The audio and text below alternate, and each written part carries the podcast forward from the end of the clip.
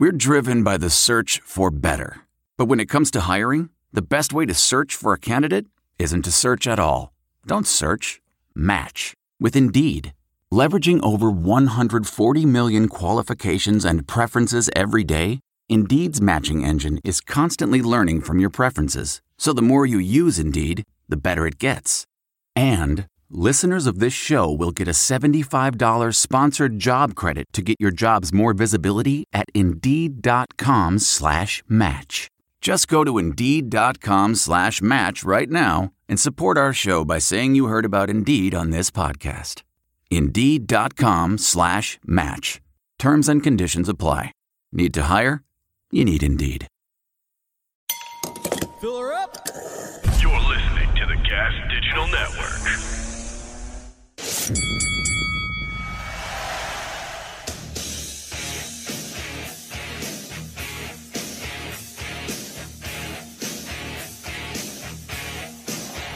and gentlemen, your host for the House of Hardcore podcast, Tommy Dreamer.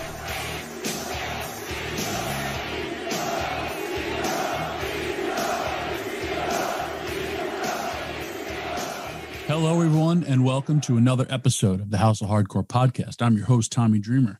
And this week, my guest, Impact Wrestling's own Raj Singh. Raj, what's going on, bud? Hey, Tommy, what's up, man? Thanks for having me. Thank you for joining me. Uh, interested to have you on uh, for a bunch of reasons, but get to that in a bit. Um, I ask everybody the first question is what got you hooked into this wonderful world of professional wrestling? Um, I think I'm not sure if you're familiar with my story or not, but uh, it's a little bit different for me. I guess I was actually born into wrestling. Um, you know, my dad, uh, Gama Singh, was in Stampede when I was born, and he was uh, traveling working for WWF at the time as well. And my earliest memory, earliest memories are in the locker room, Stampede wrestling. I was always in the ring, dying, waiting for the show to end so I can hop in the ring. And I just knew, I just knew I was always going to be a wrestler. And doesn't matter what I did, what sport I played in, what sport I excelled in, I was always reverting back to I want to wrestle. And having three brothers, all we ever did was watch dad on TV, watch WWF, watch ECW, watch WCW, and then I can't wait to just finish school and get in the ring. And that's that's all it was. Like I was just super television. So it's like not an exciting answer, but the fact that I was born into it, it's all I was always around. It's all I ever wanted to do. Oh, I mean, I know I knew you're you're a second generation wrestler, correct? Yeah. And uh, I mean, I, I knew that, and uh, I had figured as much. But yeah, we never really talked your whole story. But I mean, you were also there for like the good Stampede, the Mhm. the really really cool stuff. So I'm sure you grew up watching some amazing amazing pro wrestling. I mean, live, best seat in the house.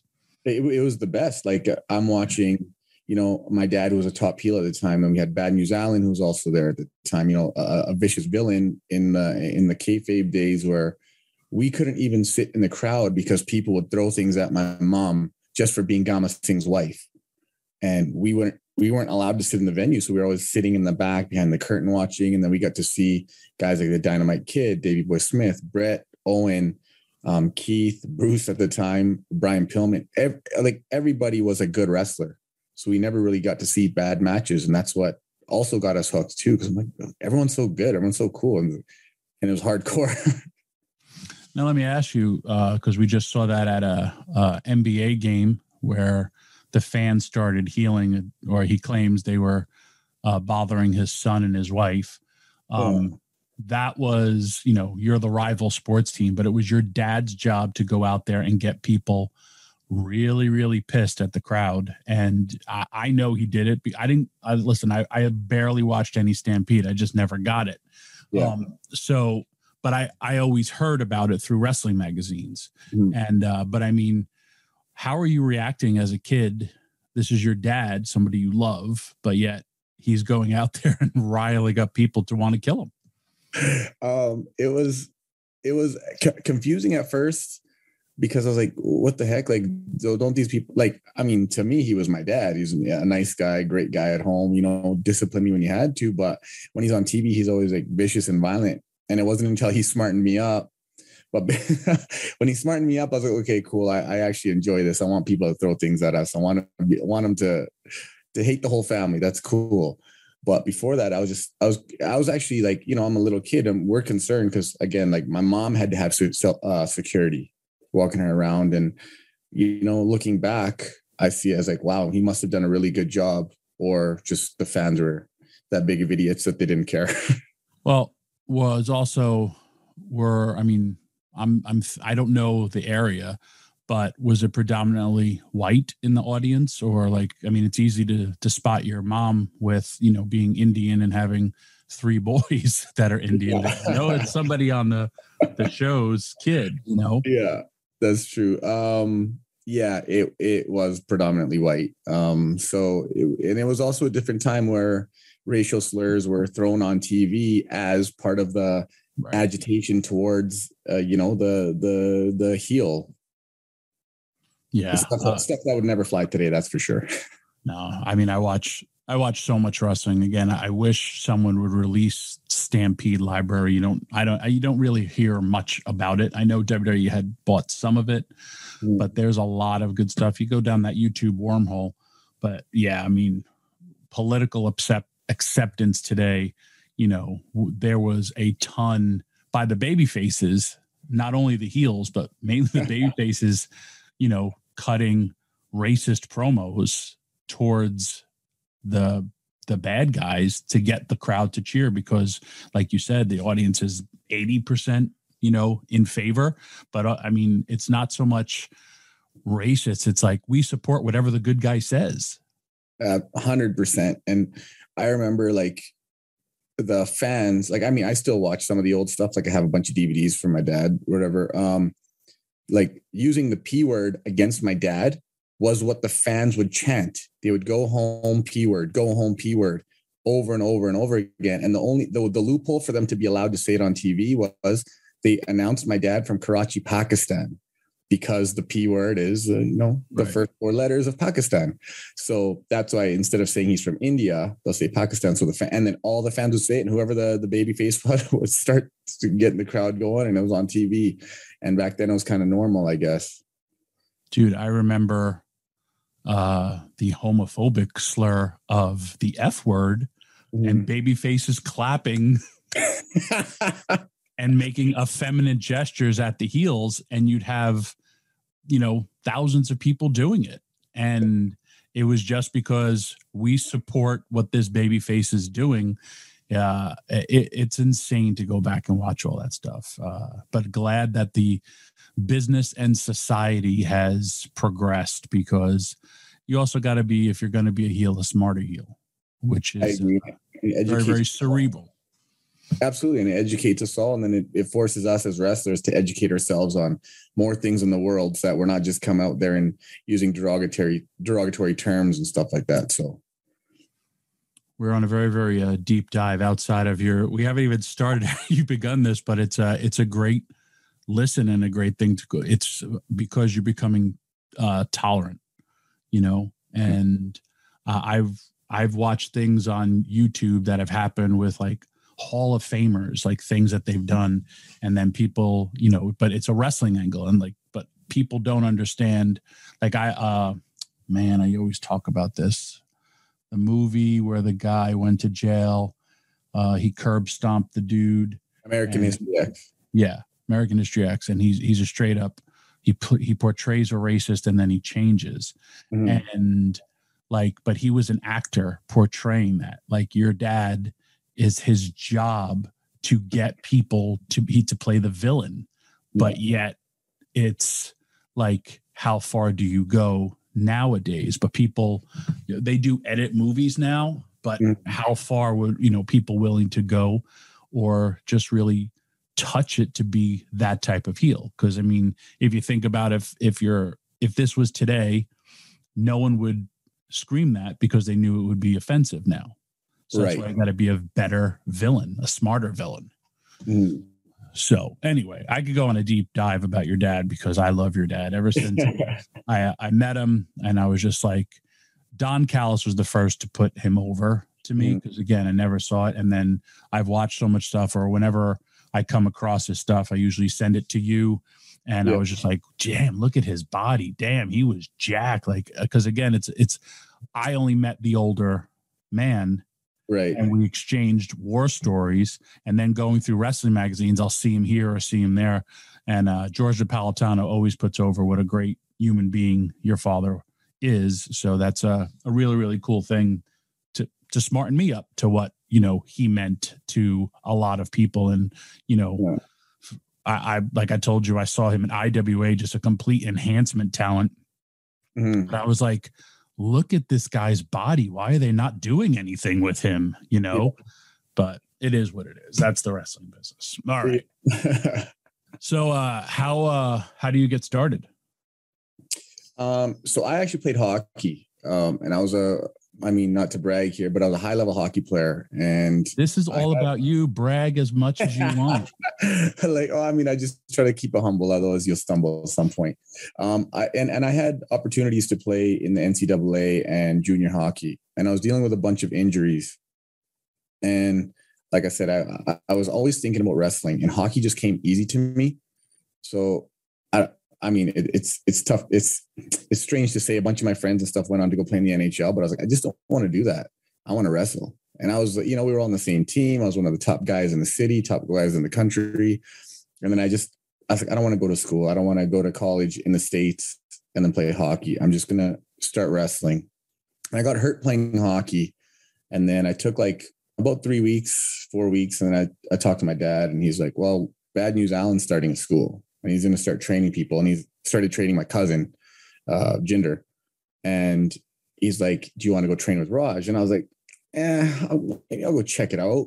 Maybe I'll go check it out, but we'll see. And then as the days went on, I was like, okay, I'm gonna say no to this contract, to this uh, scholarship. And then I went, started training, and right away, like hit the ground running. And then Bad News was only running classes like once a week, kind of thing. And we had Jer- Jerry Morrow from Stampede Wrestling as well, and Johnny Smith doing classes. So then I was in the ring every day. I wasn't going the once a week. I just went in right away. And I was, of course, lucky enough with my dad that my dad pulled some strings and called Johnny and Jerry, said, take Junior. And cause they all called me Junior because uh, for whatever reason. And then um, I was in the ring every day. And just within a handful of months, I was working and, and, I never looked back. I never looked back. So it was just, um, yeah, I put the hockey stick down, picked up some wrestling shoes, and right away went went into the ring with bad news. How old uh, were you? I was 19. Do you regret it? No, not at all. I don't regret it. I, I do I do regret the part of not going to school and just finishing the school because you can always get the degree or you can always learn to wrestle after you get the degree. So and I think, well, maybe I could have had like a whole NHL career, a few years, and then wrestle. But I don't think about it like that because I'm very, you know, like the whole sliding doors concept or the butterfly effect. Had I done something differently, who knows? Maybe, maybe my cousin wouldn't have gone on to become a wrestler uh, and progress into his career, and then he doesn't become a WWE champion, and then the whole trajectory of that uh, industry is different. So I have that mentality. Yeah, no, I get it. Um, yeah, and I also like with my brothers, I was more like the sports guy and always doing thing, things, trying to get them into stuff, and they were all video game guys. And um, I just, I just, I don't regret it because there was things that I've done in my life that others don't experience. Like I was traveling the world at 21 years old, wrestling for Carlos Colon, wrestling in South Africa, wrestling in Lebanon, the Middle East, and I'd come back and share those stories with people and motivate others to get into the business or motivate others to do things and chase their dreams. So in that sense, I don't regret it. No. Now, I went and I researched your dad, and I knew he WWE would go to the Middle East a lot during the 80s. Mhm. Yeah. And your dad was a mainstay on these tours. Right. Was he a heel or a babyface? He was a babyface over there and he was a heel when they would do their shows in Toronto. Nice. Um, because like I saw, and I was also reading Andre the Giant's book, and he said Sheik Adnan Al-Kaissie, you know, Mhm. would book uh, him, and when he, they were working, he was actually working for uh, what's his name, Saddam Hussein.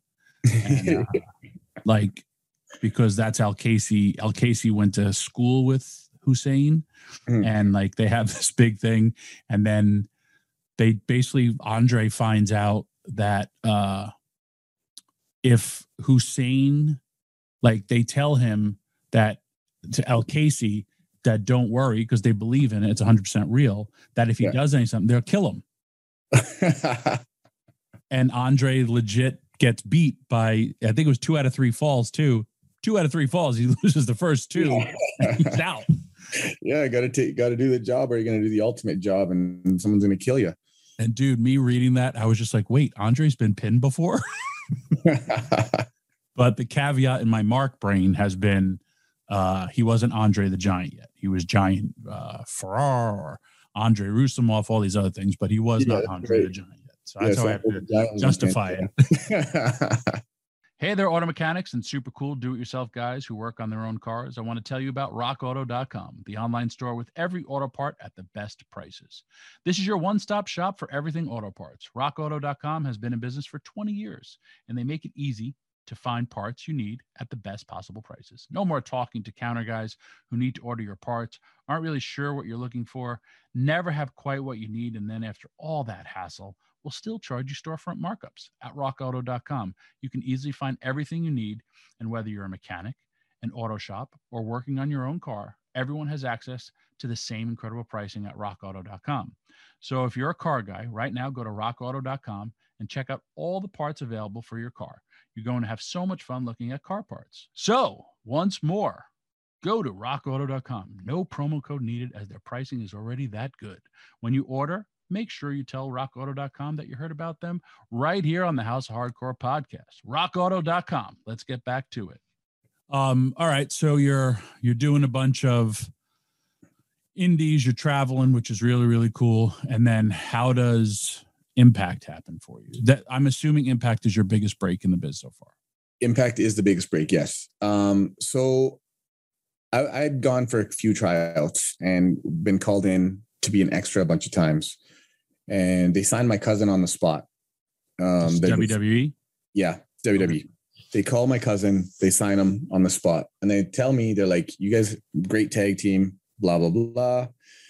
Um, you know, we'll look at you. Come back with something." They bring me in for another tryout. This is around 2012, and they say, "Hey, we got the Indian thing. Can you come up with something? We like the way you work. Can you come up with something? Bring it to the table." So I actually start like, you know, getting down on myself and you know, go, going into like a line of depression because all I wanted was to be in the business.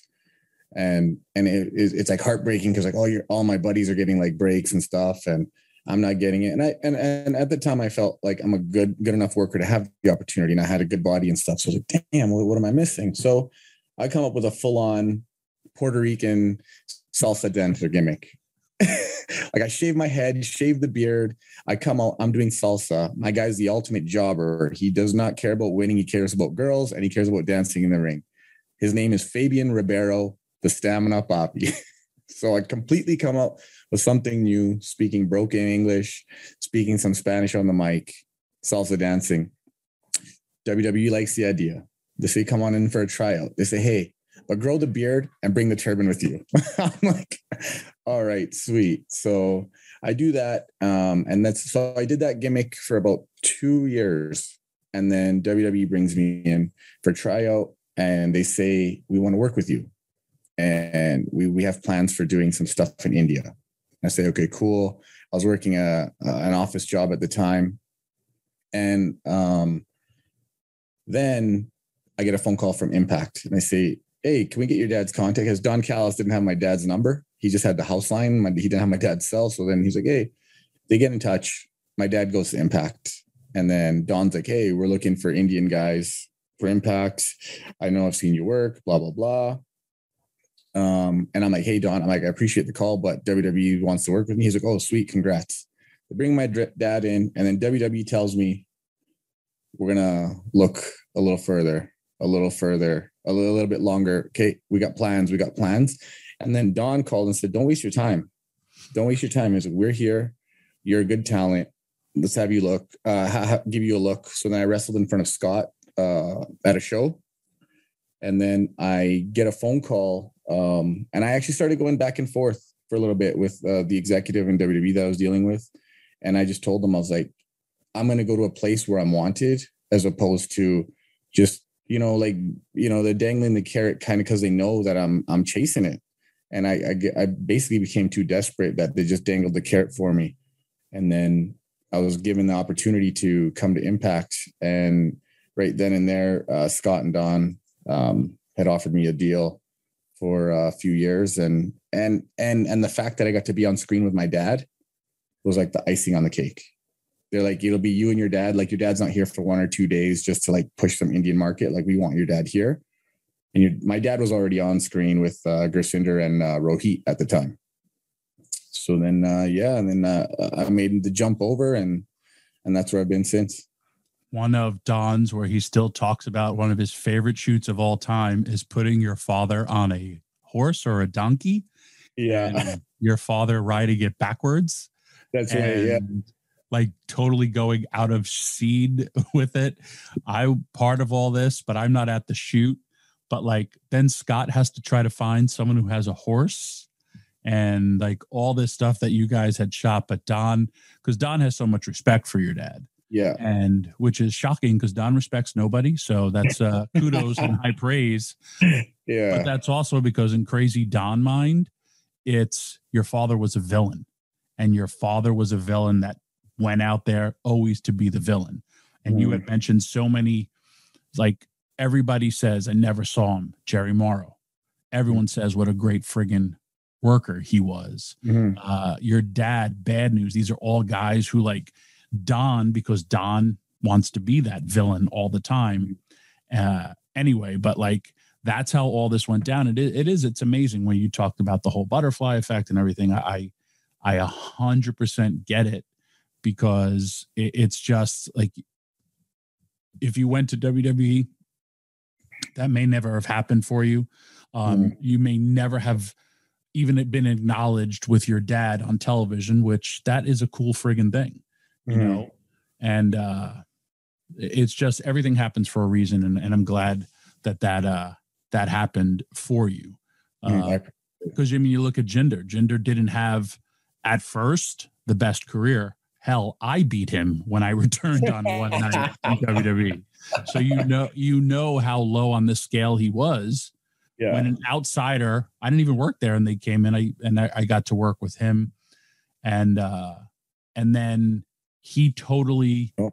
reinvents himself. Yeah, and he was always that same guy, except for basically, I want to say physically, mm-hmm. and he totally reconstructed his body mm-hmm. and he finally got that opportunity which i still don't know why he's not i don't know anything about what's going on with him but mm-hmm. i don't know why he's still not in that top guy status. But yeah. that, that's when i interview him. Um, yeah so uh but that is cool. And then I, I didn't know any of this about the nxt stuff which is another cool cool thing that you said number one mental health mm-hmm. because it is very very pressing because like you said you want this you want this but they're not giving you definitive answer as well. I mean they have enough money just to sign you to, to bring you down to the pc to do nothing with you. Yeah. Or it's like do i have a real job? Do i quit? Am i not good enough? Like there's all these things i'm sure that were going through your head. Mm-hmm. and then you get another opportunity. And that's like it's a saving grace for but a lot of people don't get that. And a lot of people also they wait for that dangling carrot. And then you wait two years. Oh by the way you're too old now you know and it doesn't yeah. work uh, yeah and the thing the thing for me too is just like so my dad and i and my brothers we have like money invested in properties and i own a ball hockey league uh, men's league in calgary so i'm the commissioner for that and that's my that's my bread and butter throughout the year and i'm like man i got to give all this up and I'm willing to do it at the drop of a hat. But at the same time, I'm willing to do that. Like I, I would wrestle with the thought all the time. I'm willing to drop all of this for a company that will forget about me in five seconds. And they might even forget about me in five seconds while I'm on the roster. So I'm just like, um, so yeah, it's like again, we love it so much. Wrestlers are crazy, you know this. We're all we're all we're all crazy. That's the one thing. So so much passion, so much devotion to wanting to make it that we sometimes forget about the real life things and it can it can take an emotional toll on people and you know i'm i'm not afraid to say it i reached out for help um, in in times of depression and i and i i, I spoke to to counselors and things like that because it's very important. I'm a big I'm a big advocate for that, and I I take no shame in admitting that. And I'm a I'm a big advocate that if somebody's feeling down, any negative thoughts, you want to quit, you want to give up, you go and see somebody. Go and talk to a family member first if you need to. If you feel that you're going to get judged, speak to somebody. And then that is actually what rejuvenated me and pushed me to the next level to just fully commit to again getting in shape, getting getting everything right, and then going to uh, Impact Wrestling. Uh, it's funny we say that for alcoholics, drug addicts. What do they mm. always say? If you're if you're going to relapse, call your sponsor. But when it's mm. mental health, you know, it's not like, well, you're supposed to call somebody. You're supposed to call right. somebody for help. It's the right. same type of issue where you're in crisis, you need help. It's if you really break it down that simple, you get hurt, you fall down, or you can't get up, or you cut yourself really, really bad. You can't, you call 911. Hey, I need a, a doctor. It's the same exact thing. right, exactly. Across the board. And I don't know why. I think it's a, I hate to say it, but I think it's a more of a, a masculine thing where mm-hmm. it's like, oh no, well, you can't because of years of people not talking about it, but more that these conversations talk about it. You mm. literally, I know straight up, I've had people reach out to me online, and I, I will always say, reach out to somebody because, and people like, holy shit, I never thought that like Tommy Dreamer would answer my, mm. and I was like, okay, well, you're some, I'm a human being and you're someone in crisis. We've all been there and we learn from, you know, I guess life experiences that life can get better throughout, you know, or it may not be you know your fault. And i don't want to say fault but like hey there's there's chemical imbalances with people. There's exactly. all different things that are making you feel this uh, this way. And there's people that can help out there. So it's really really cool that you uh, said that and again other shit that i didn't know about you so now i like even more minus you never any of my baseball trade opportunities to you, but that's you no hey i hooked you up with vladdy guerrero last year and i just ended up at the bottom so i can't get bitten twice that's yeah. I'll job you about fantasy. I won't job about anything else except for fantasy. anyway, um, so then uh, uh, I remember because it's a, a shitty part, another shitty part about your career life. Well, you get hurt. Yeah. And things were going pretty damn good for you. Yeah. On television all the time. Mm-hmm. Um, and then you get hurt. You blow out your knee. Yes, sir. My ACL and LCL um, and my meniscus. And that was just, that sucked because I played hockey my whole life, no major injuries, nothing. Like, I mean, I had a bad shoulder, but I just pop it back in. And actually, um, I don't know if you noticed on my first day at Impact, I dislocated my shoulder in the segment, but nobody knew. I didn't tell anybody. Don found out like maybe on like the second or third loop. I told him, but if you watch it again, I'll send you the clip later. I go to because uh, that's when you guys had Rohit and Gama doing the match. And I come in, jump Rohit, boom. Oh, this is a test. You're now you're with my son. But I go and I give him that gut buster. Like I have him in the fireman's carry, the gut buster. But I was wearing my my jacket, the traditional Indian jacket. So as Rohit pushes off, my jacket gets stuck and pulls my shoulder down. So it just pops right out. And I sort of botch the the gut buster. And I'm like, oh, freak, and I can't move my arm. So I'm to send you the clip and you'll see my arm is literally just dangling there and I can't move it. And I'm like, thank God it was just a gut buster. And then my dad does the rest. So I go, we have a match. I actually tell people I call myself Shockmaster Singh for the start um, because of that. And then, and then, um, and then I have a bad match in Vegas on the next loop.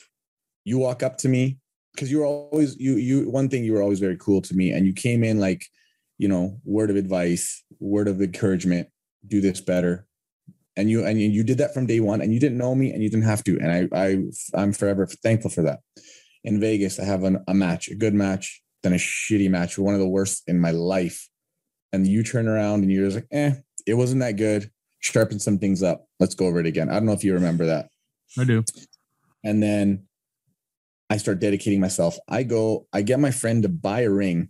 my buddy's got mad money. I get my friend to buy a ring. I'm like, buy a ring. I need to be in the ring every day. No more, no more BS.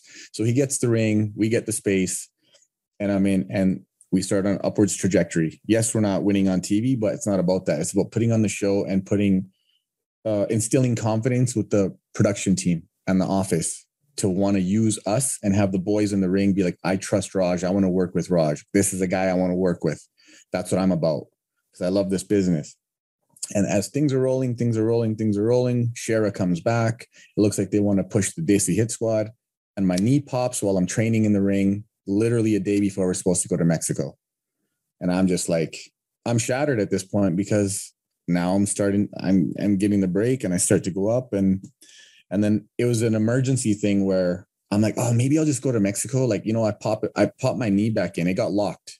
Actually, what was happening, I was stretching and it got locked and I, I hobble into my car, go to the doctor. He unlocks my knee and I go to put my winter boot back on and my knee popped again. He's like, you need emergency surgery. He's like, we got to go get it right now. But then that's when COVID had hit. So I got pushed back three months. so I'm literally sitting there getting depressed, watching Impact, playing Madden, and uh, yeah, eh, just waiting for surgery, calling every day. Hey, is there cancellation? I'll come to the hospital right now. I had friends that are doctors and a cousin that's a doctor. I'm like, yo, bro, if there's a cancellation, I will drive over it within the hour. Right. So I, yeah, I had to like that. Yeah. Uh, in the greatest story that's never been told, too, with Rich Swann. Rich Swann breaks his ankle, needs surgery, uh, totally messed up. Mm-hmm. COVID hits as well. They not only blow off his surgery, he finally gets his surgery and then he can't rehab it because no rehab place are open. So he has to rehab his right. own leg. Right. He, yeah. he has to teach himself how to how to friggin' walk.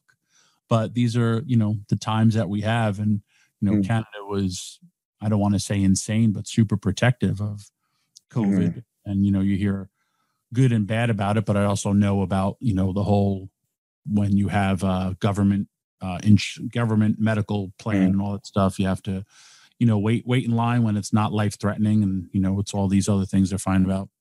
Yeah. So yeah, you just sit around and wait.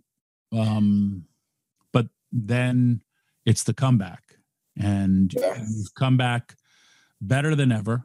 And you've also like you, you dedicated yourself. I remember when you first came back, I was like, "Holy shit, dude, you're in great shape." Yeah. And um, it's cool that I do remember. Listen, I I always saw something in you, and it wasn't like because of I, I knew nothing about your dad. Mm-hmm. Uh, it was I just saw something in you that this guy has something to offer the industry. Mm-hmm. And then if you think about because I'm always hands on with uh, I'm very hands on with Bhupinder, but mm-hmm. which is always really evolved around you. And now like I'm just like I have Raj there. I know it's going to get the job done.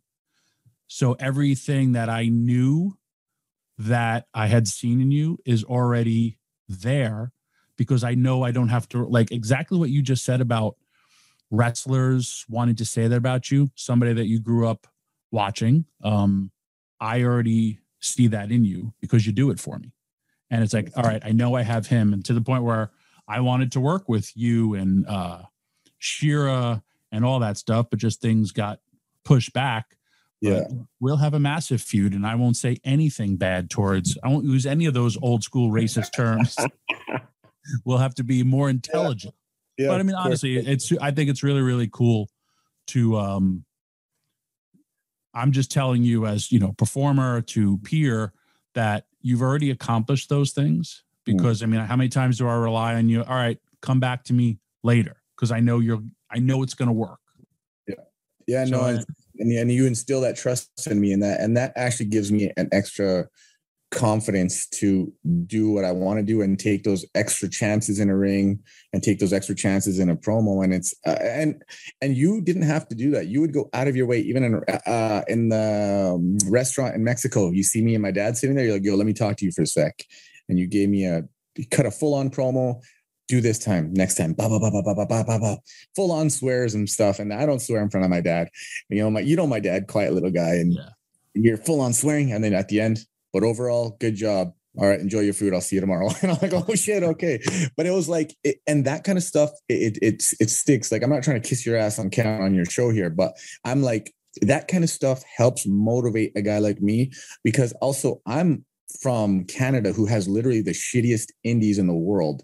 Like we, you're doing one one show in Calgary every two weeks, one in Edmonton every week, like, and all the American guys all know each other, so they're like all buddy buddy, and I'm just literally the new guy coming in saying, "Hey, what's up, everybody?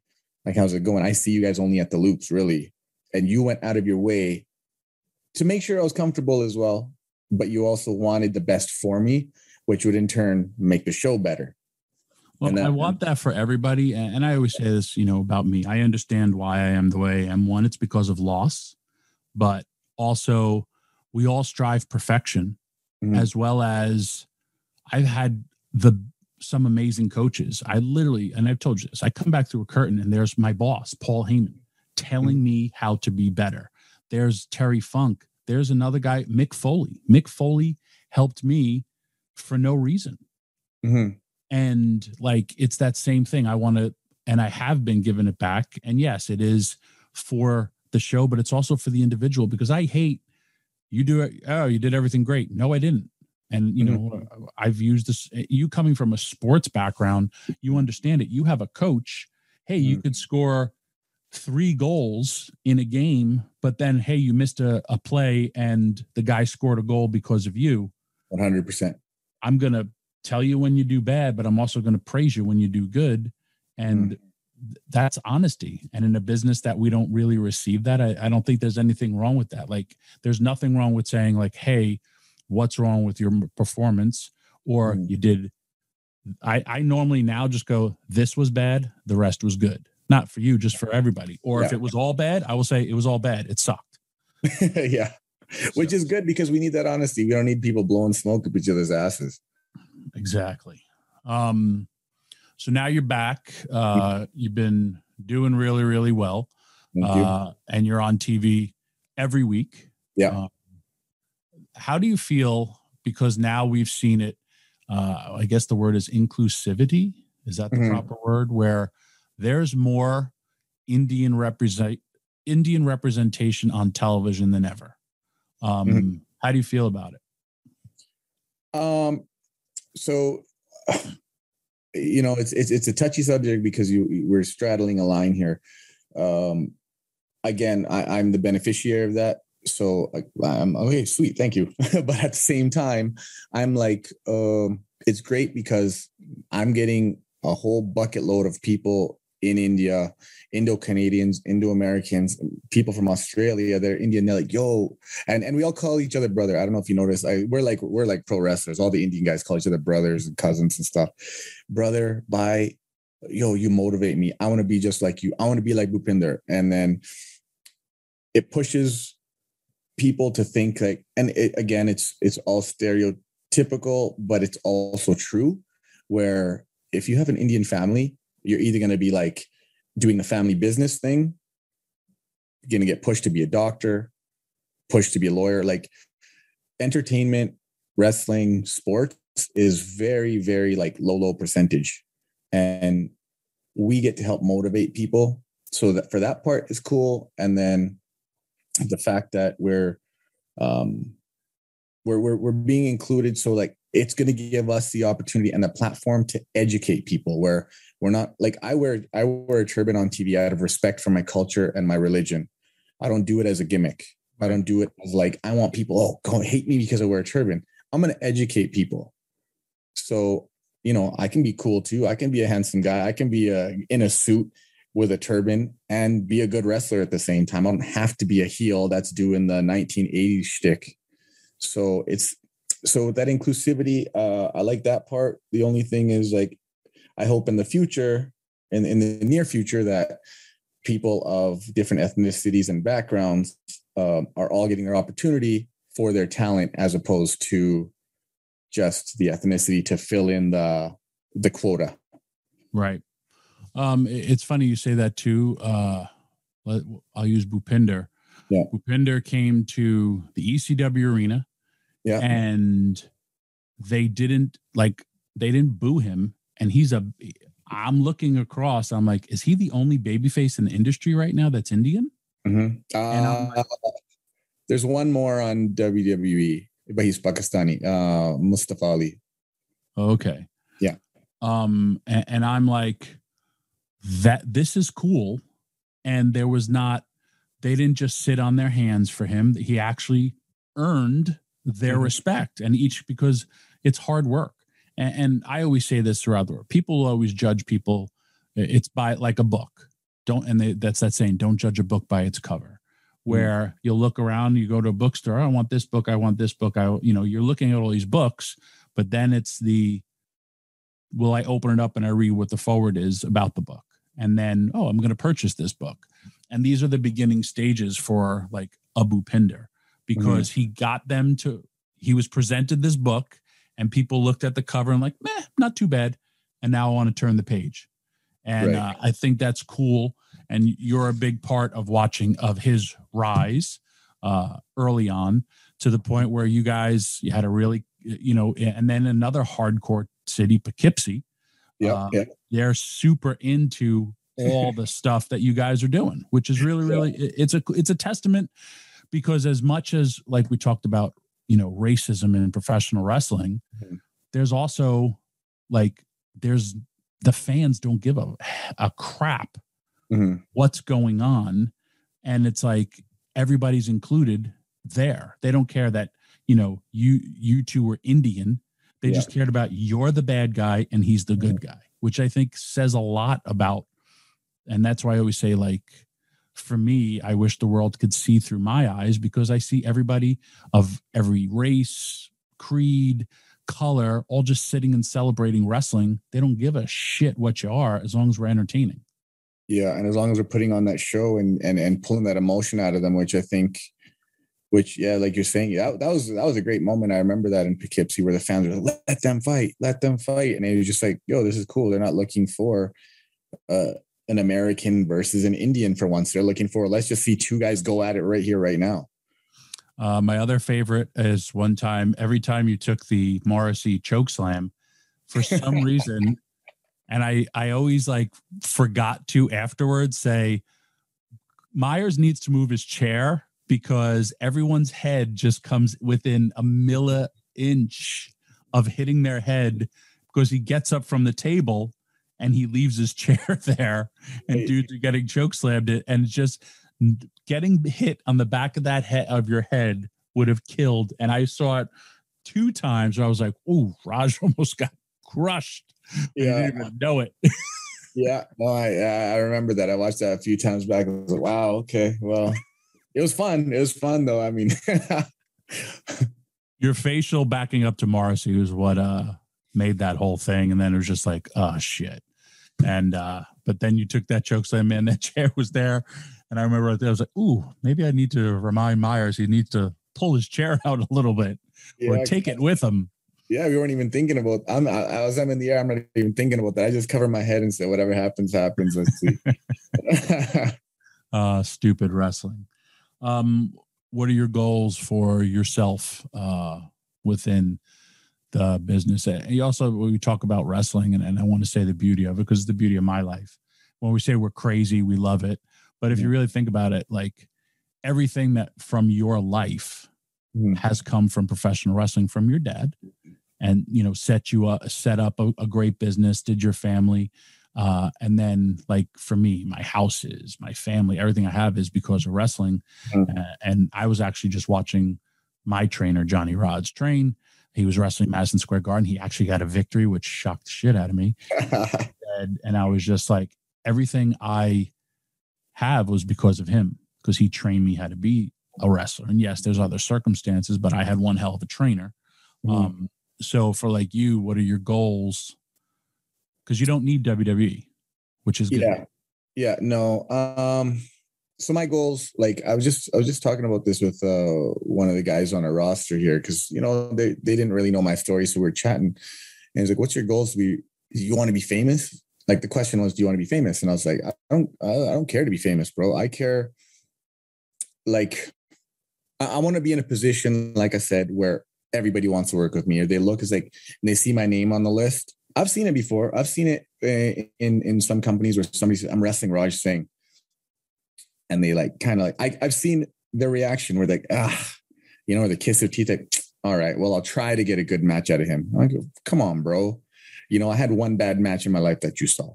So I want to be a guy like like a Josh Alexander, where people say, "I'm wrestling Josh tonight." I want to wrestle him.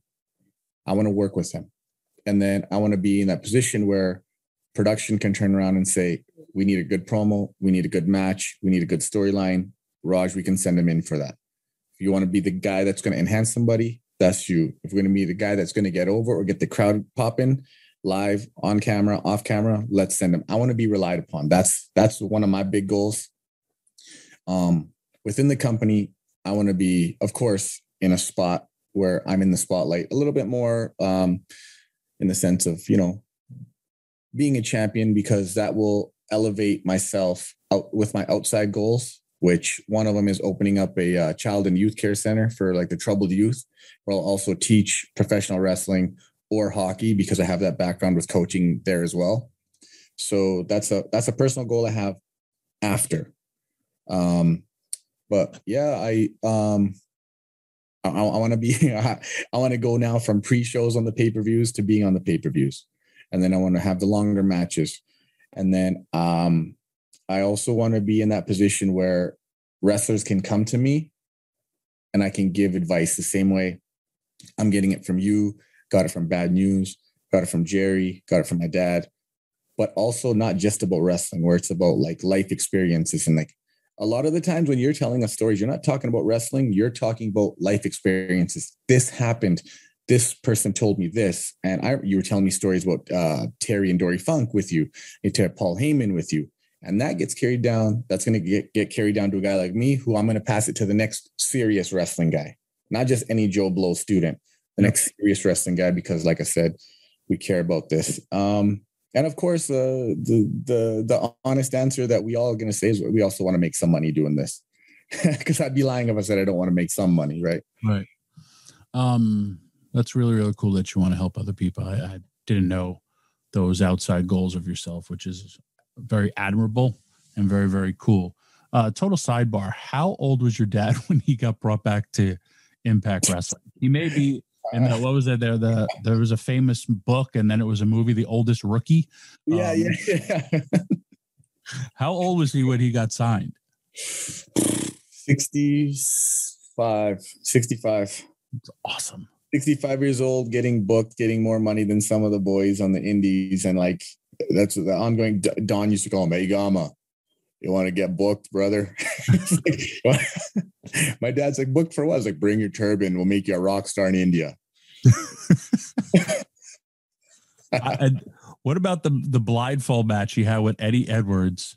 Oh man, friggin' great! Awesome, awesome. Like I talked to you that day too. I'm like, yo, go talk to my dad. He's about, he's legit. Like his heart, like you know, his palpitations. He's like they're, they're going off. I'm like, Tom, you got to talk to him and tell him he needs to start hitting the treadmill because I know Don's crazy ass is gonna book him for another match in a couple months.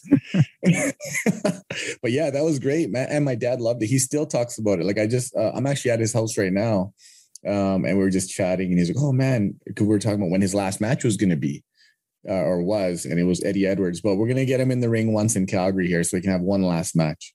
Nice. Nah, just we'll we'll, we'll book him again in Impact once he wants to come back. That travel that travel schedule is the shits, but that's uh, exactly yeah. That is awesome. I want to be on that show. I don't want to come uh, until the world uh, clears up. I don't know if I want to cross borders anymore. Um, my own recent scare, but uh, I think uh, that would be one I'd want to see because uh, he had such a an amazing, amazing career. Yeah. Um, and you're on the right path and you're on the right track of life, buddy. And I'm, I'm happy uh, I was able to tell a bit of your story. How do uh, fans uh, follow you on social media? Uh, on Instagram and Twitter, it's both uh, True Raj Singh. Um, that's how you'll find me T R U E R A J S I N G H. Uh, that's where I post all my um, pro wrestling stuff. Uh, some some personal stuff I try to keep it, you know, a little bit separate. But there are some times where I'll be posting some family stuff. I'm a, like I said, big advocate for mental health, um, and and and I try my best to help anybody and everybody through those avenues as well. Well, Thank you very much. I'm happy I got you aboard. I'm going to hit you up on some for some trades again on social media uh, that will keep away from everybody on social media because you're the worst fantasy baseball player he loves all sports, but yet he won't answer trades from for weeks. They're up there. I hate those. Uh, no, I, I, was I was gonna decline it, but I gotta I gotta think about it some more. So no, I already took it away. I pulled it off. All right. Thank you for having me, Tommy. I really appreciate that so much. Uh, thank you. And that's this week's episode of House of Hardcore podcast. Thank you very much for listening. Peace.